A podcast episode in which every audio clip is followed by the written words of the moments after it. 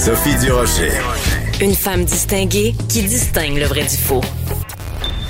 Vous écoutez Sophie Durocher. Cube Radio. Les rencontres de l'heure.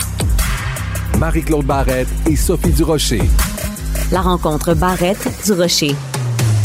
C'est vraiment un extrait qui a fait le tour du monde, le tour du web. Le chanteur belge Stromae qui est interviewé dans un téléjournal et qui, en plein milieu, se met à chanter. Dans vos chansons, vous parlez aussi beaucoup de solitude. Est-ce que la musique vous a aidé à vous en libérer? Je suis pas tout seul à être tout seul. Ça fait déjà ça de moins dans la tête. Et si je comptais combien on est? Beaucoup. Tout ce à quoi j'ai déjà pensé, dire que plein d'autres y ont déjà pensé, mais malgré tout, je me sens tout seul. Du coup, j'ai parfois eu des pensées suicidaires et j'en suis peu fier. On croit parfois que c'est la seule manière... Marie-Claude Barrette avait envie de nous parler de ça aujourd'hui. Bonjour Marie-Claude. Bonjour Sophie. C'est un extrait quand même très prenant, hein? Hey, mais très, très prenant, surprenant au moment où ça arrive. On s'attend pas à ça du tout dans un bulletin de nouvelles, un bulletin télévisé. Mais des mots d'une force, hein. Il n'y a pas de détour, c'est frontal.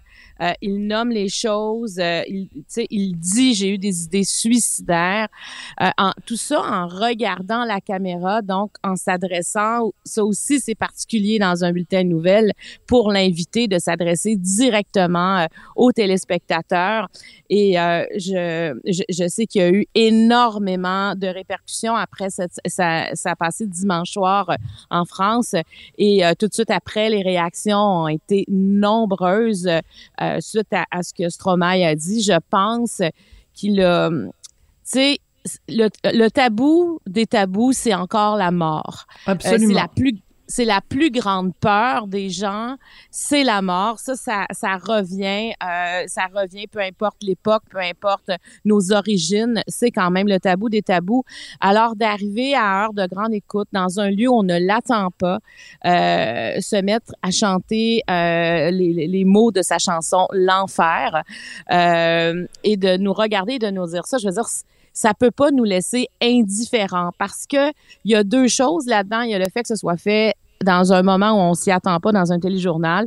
Mais au-delà de ça, en ce qui me concerne, je trouve que le suicide, les pensées suicidaires méritent qu'on brise les codes, méritent d'attirer l'attention parce que ce dont on parle aujourd'hui, c'est probablement, on parle de ça parce que c'est arrivé à ce moment-là. Et dans toutes les... en Europe, ça, partout on en parlait, maintenant on en parle ici aussi évidemment, mais il y a eu quelque chose qui s'est passé avec ça et les centres d'appel ont été débordés et les gens semblaient dire enfin... quelqu'un qui met des mots sur la honte, parce qu'il le dit aussi dans sa chanson. J'en suis pas fière. Mm-hmm. J'en suis pas fière, exactement, d'avoir eu ces pensées-là. Alors ça, c'est souvent ce que les gens n'osent pas dire. Alors, il s'est passé quelque chose, tu sais, dans l'univers médiatique, ça a été un grand coup de Stromae.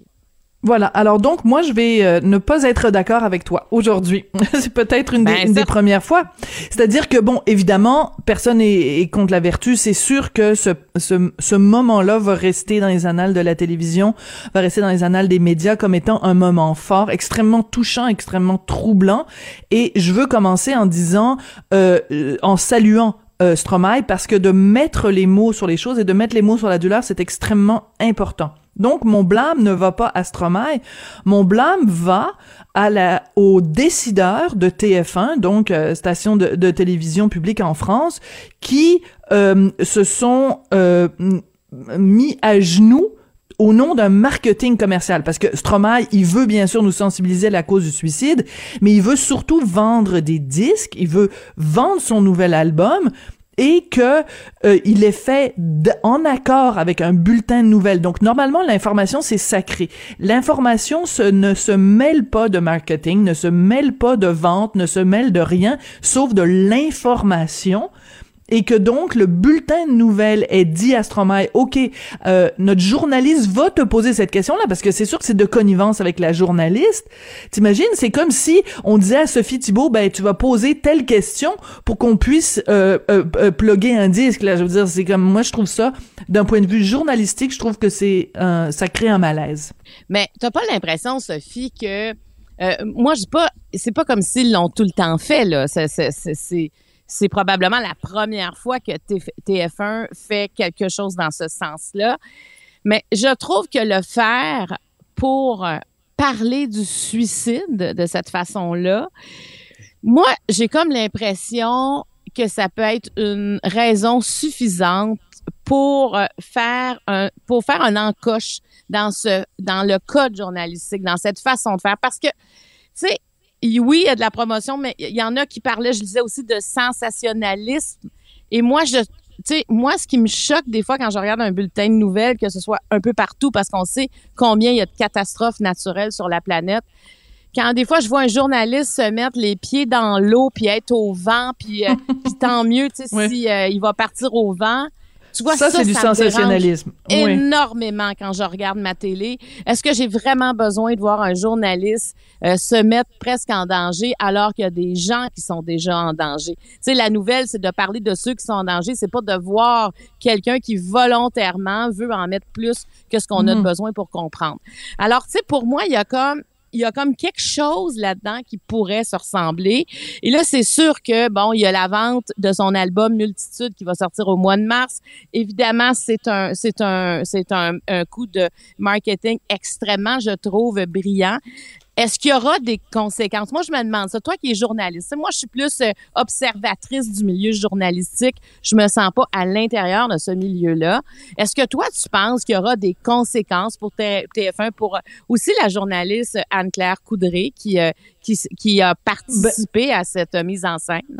Ben écoute, moi mise en scène, tu vois, c'est le mot, c'est que moi c'est ça qui me dérange, c'est que normalement dans un bulletin de nouvelles, il y a une sorte de rigueur, il y a une objectivité, c'est-à-dire que comme journaliste, tu poses des questions mais tu ne t'impliques pas, tu peux avoir de l'empathie, tu peux avoir de la bienveillance mais tu n'es pas partie prenante et c'est ça qui m'a gênée de la part de cette journaliste et de la direction de TF1, c'est qu'ils ont dépassé la ligne, la frontière qui est selon moi, une frontière qui doit être infranchissable où tu n'es plus un simple observateur, tu es un acteur de l'actualité.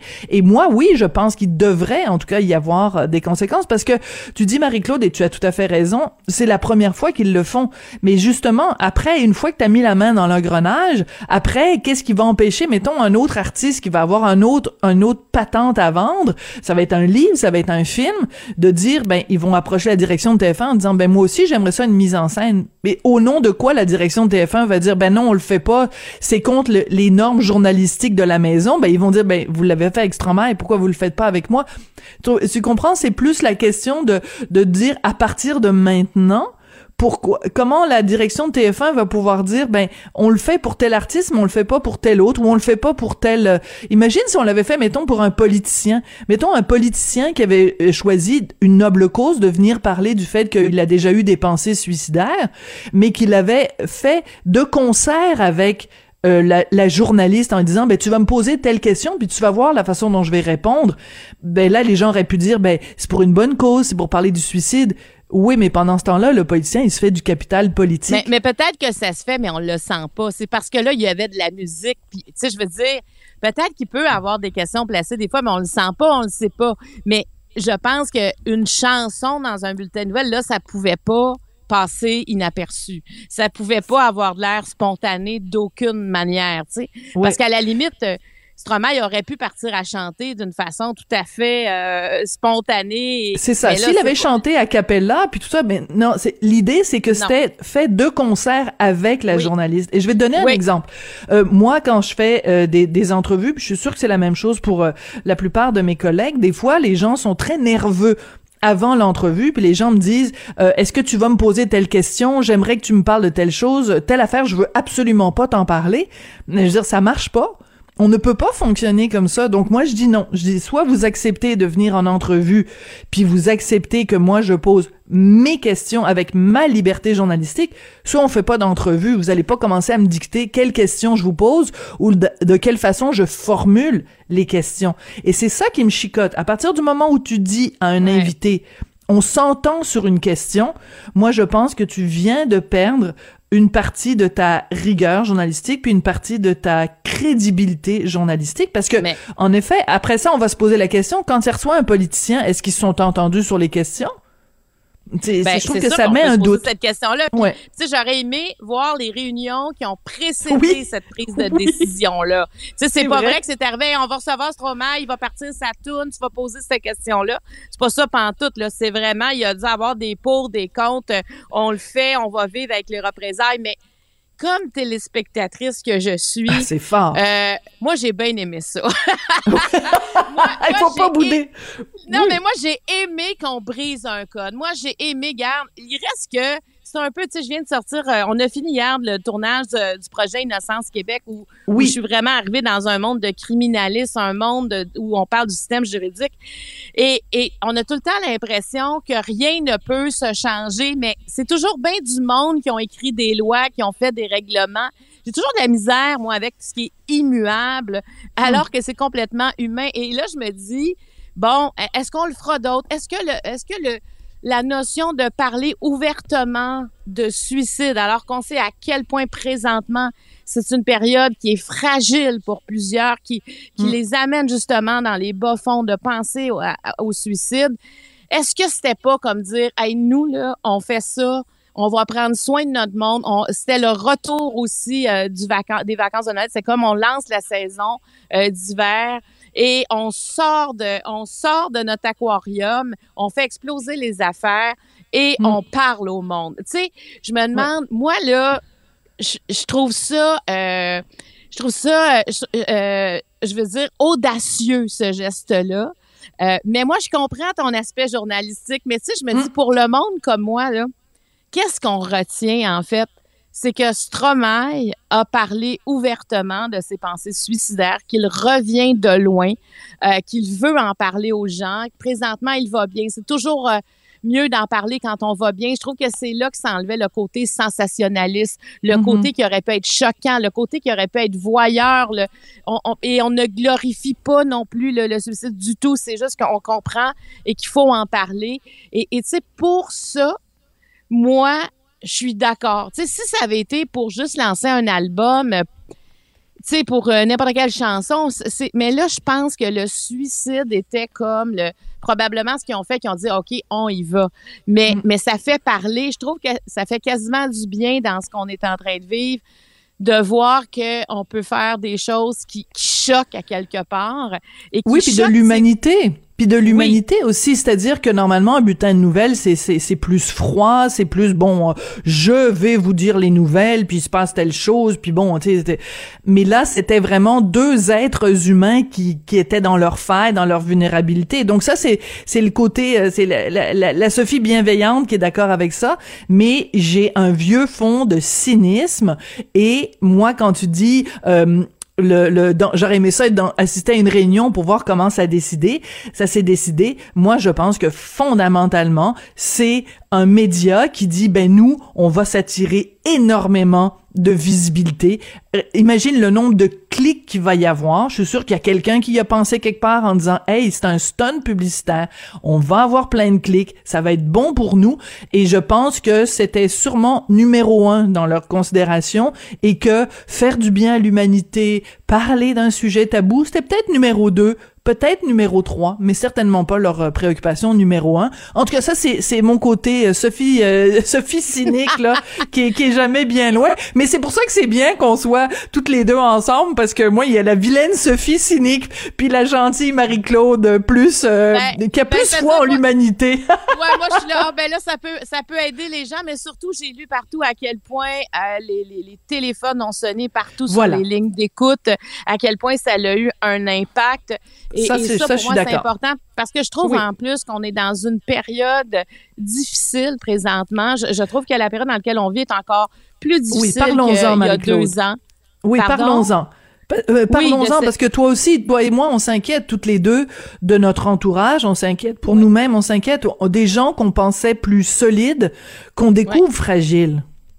Ben moi, il y a un ami qui m'a écrit pendant le temps des fêtes parce qu'une fois de plus, il devait annuler un paquet de choses qu'il avait prévues, mais comme tout le monde, mais il m'a écrit, tu sais, Marie-Claude, le temps perdu ne se rattrape plus. Et là, je comprenais, tu sais, quand t'as été malade, puis c'est une personne qui a été malade, qui a réussi à s'en sortir, et là, qu'il y a des projets, et là, tu vois que ça s'annule, et que tu vois que le temps que tu devais passer avec tes petits-enfants, avec les gens que t'aimes, ben, il faut aussi que tu les repousses. On a tous vécu ça. Et je trouve que cette phrase-là, le temps perdu ne se rattrape plus.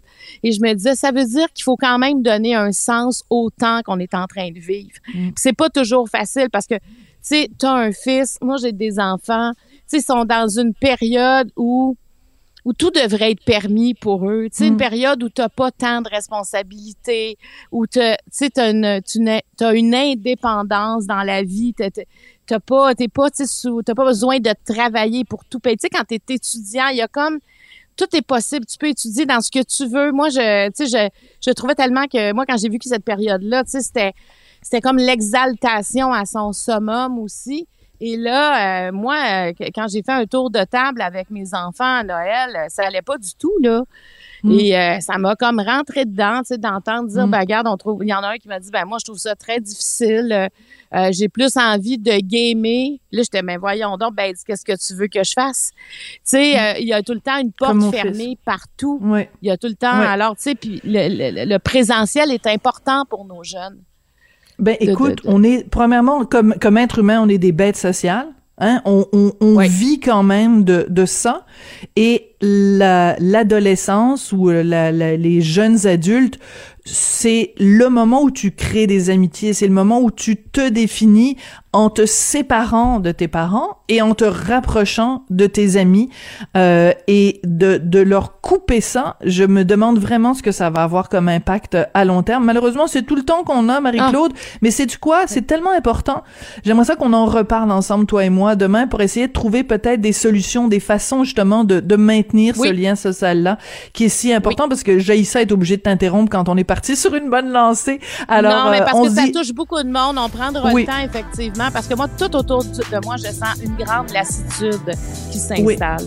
On va en parler demain, c'est promis. Merci beaucoup, ma belle Marie-Claude. À demain. À demain, bye-bye.